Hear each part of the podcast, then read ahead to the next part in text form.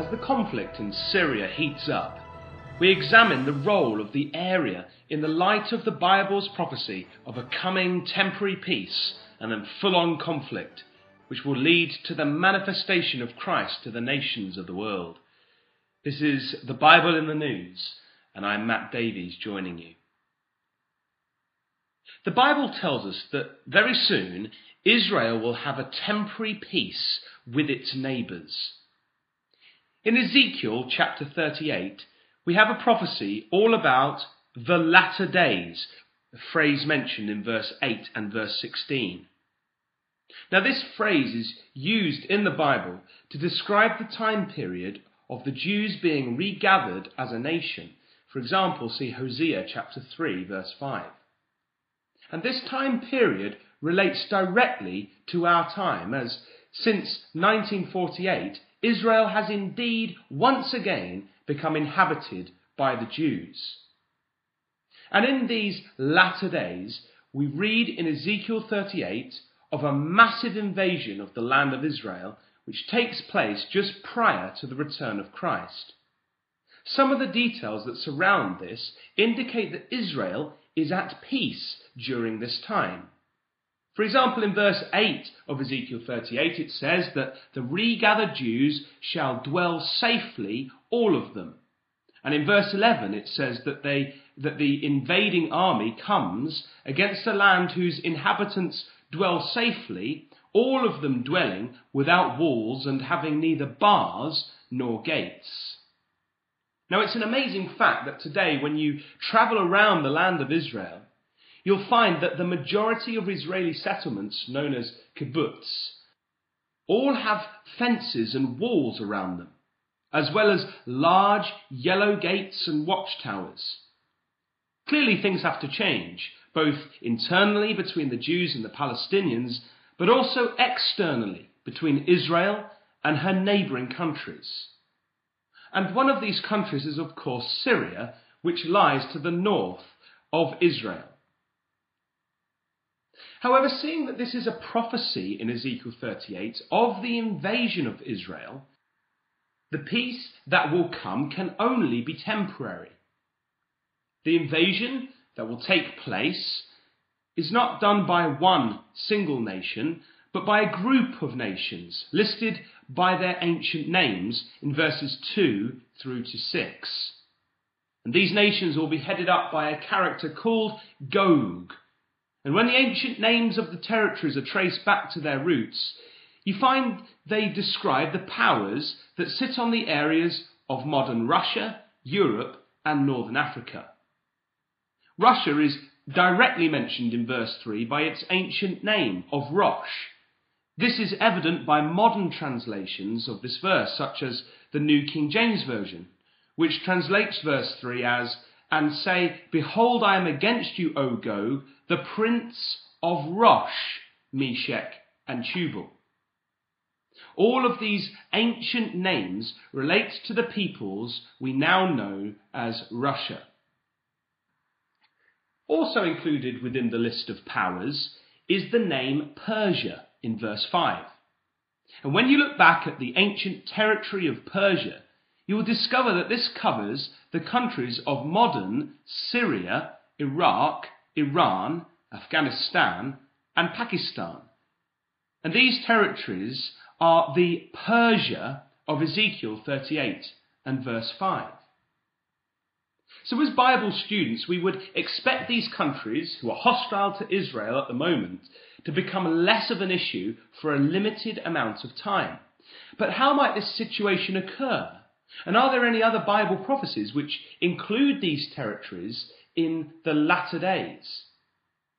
Well, Daniel chapter 11 helps to shed some light upon this. And Daniel 11 is an amazing prophecy about two key territories down through time which would be taken over by occupying powers, and they're known as the King of the North and the King of the South.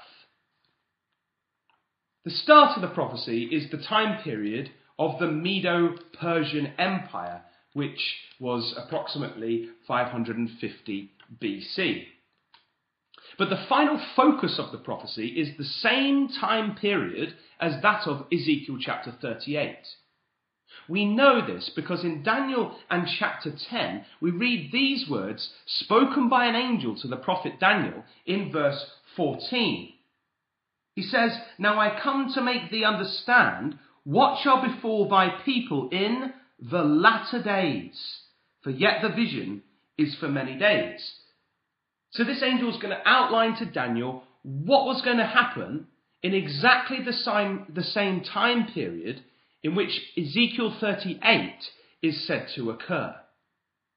The angel then proceeds in chapter 11 to show Daniel that eventually the then current superpower, the Persian Empire, would be superseded by the Greeks in verse 2. And the angel explains that in verse 3, a mighty king of the Greeks would emerge on the world scene, and we know this to have been Alexander the Great.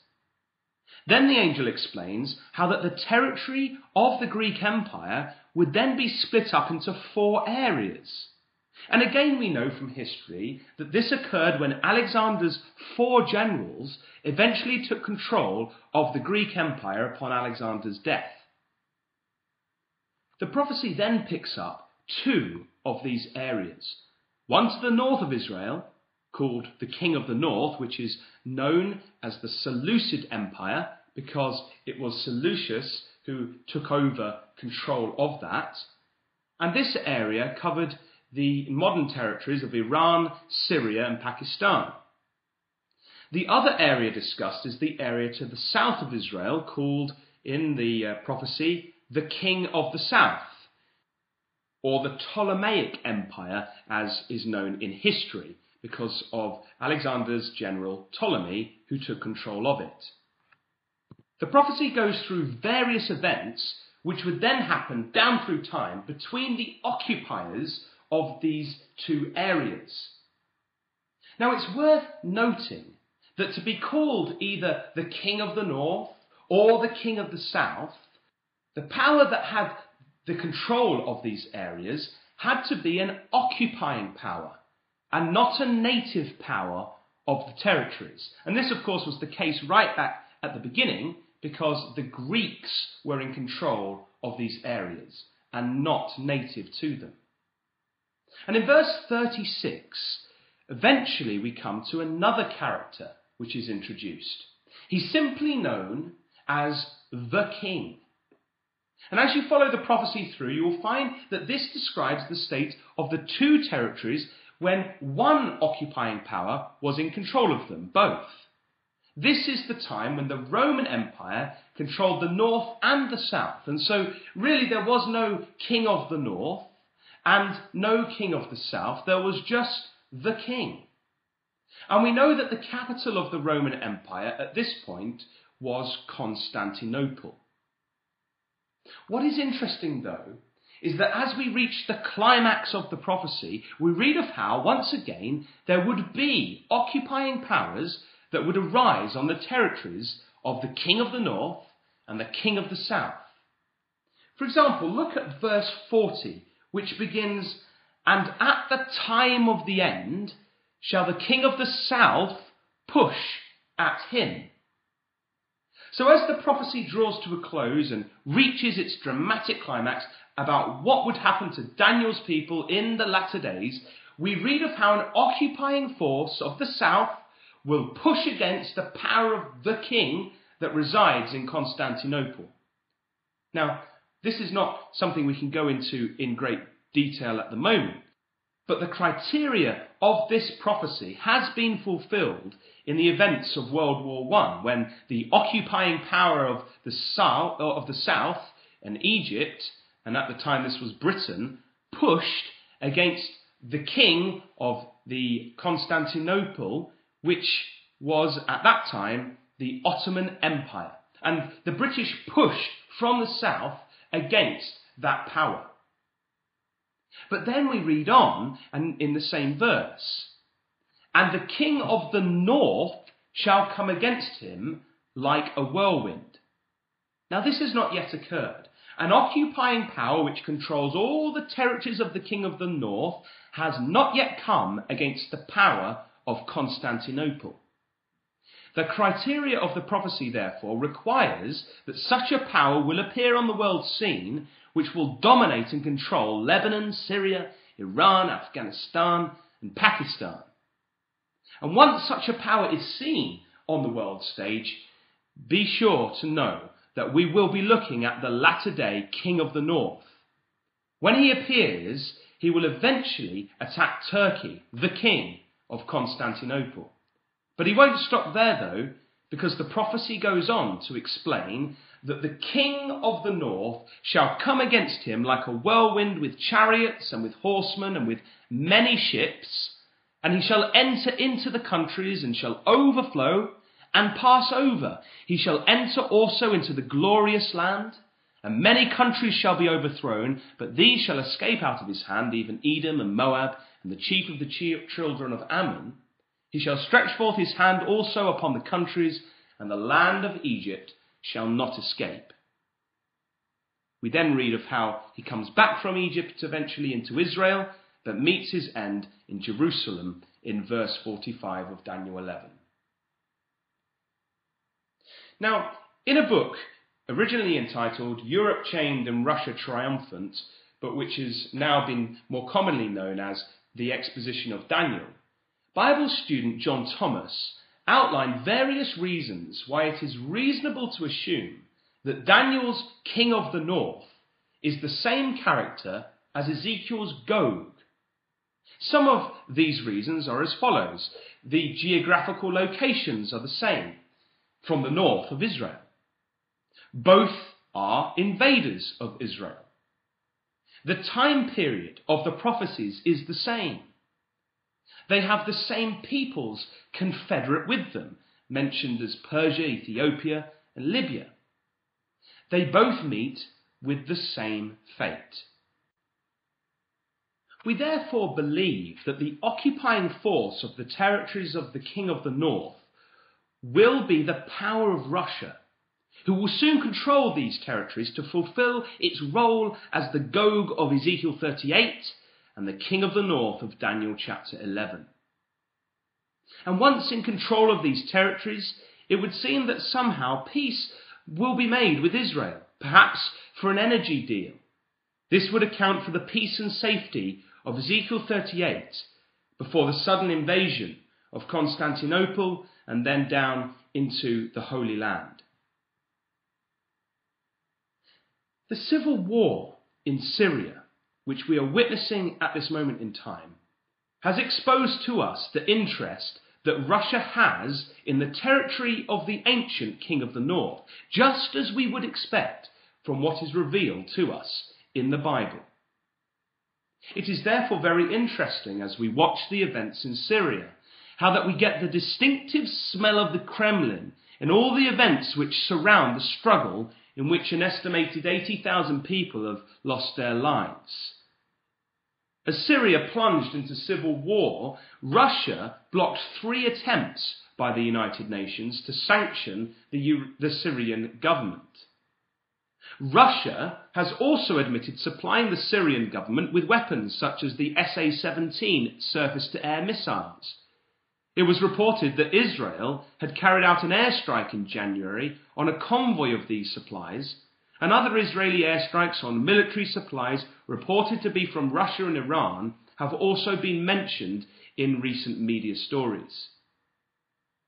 On May 17th, it was reported that the US Army General Martin Dempsey had commented on this supply of arms and said, quote, it's at the very least an unfortunate decision that will embolden the regime and prolong the suffering.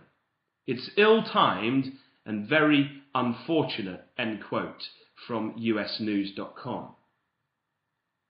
The New York Times reported on May the 16th that, quote, Russia has long standing interests in Syria, including a naval base at the Mediterranean port of Tartus.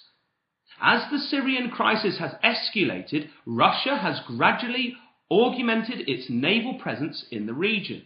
In January, more than two dozen Russian warships sailed to the Black and Mediterranean seas to take part in what the Defence Ministry said was to be the country's largest naval exercise in decades, testing the ship's ability to deploy outside Russian waters. This is interesting, as in Ezekiel 11, we read of how the king of the north comes with ships. Well, Russia has a port already in the territory of the king of the north, and here we see them willing to use it.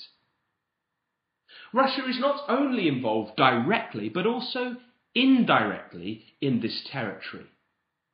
It is a great supporter of Iran, who in turn is a great supporter of Hezbollah, the terrorist group operating from Lebanon to the north of Israel.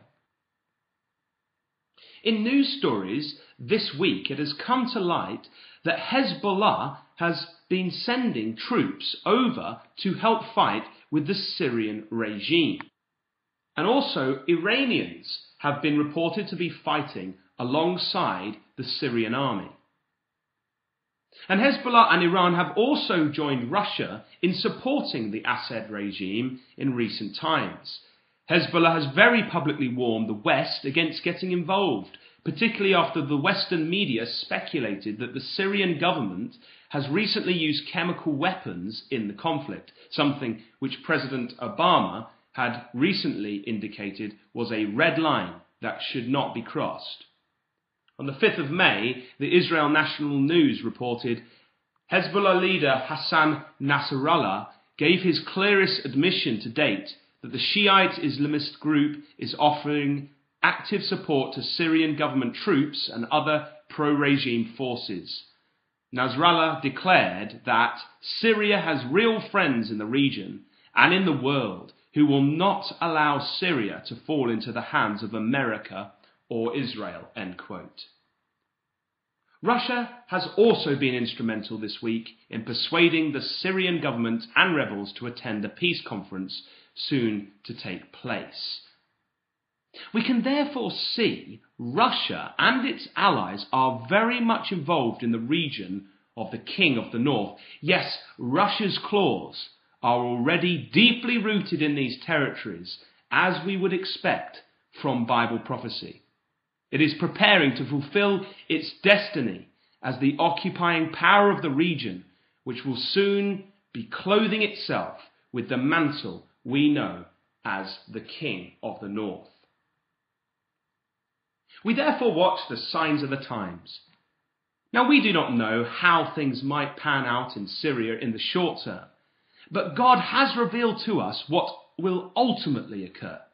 That even though this invasion will take place, God will act to save Israel and show forth his glory by revealing his Son to the world, along with all the faithful followers of his word, the saints.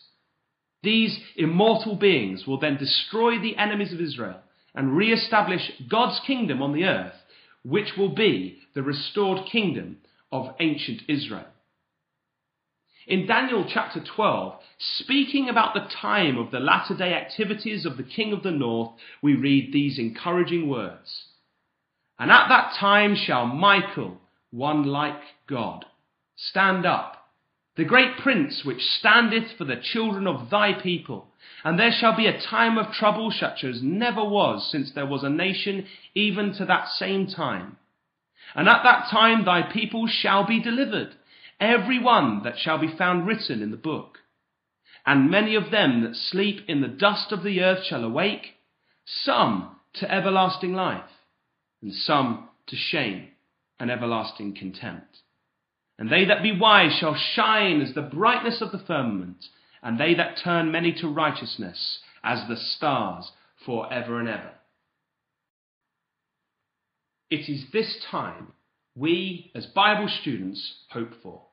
The time the Lord Jesus Christ shall judge the quick, the living, and the dead at his appearing and his kingdom. 2 Timothy 4 verse 1.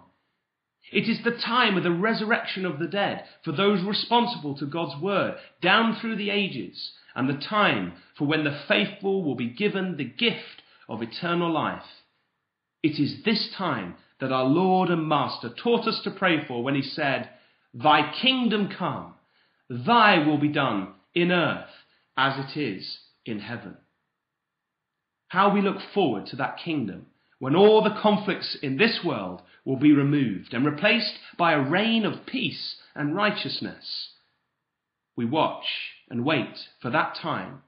And as we do so, we hope you will stay true to the Word of God and continue to join us for more episodes of the Bible in the News. This has been Matt Davies joining you.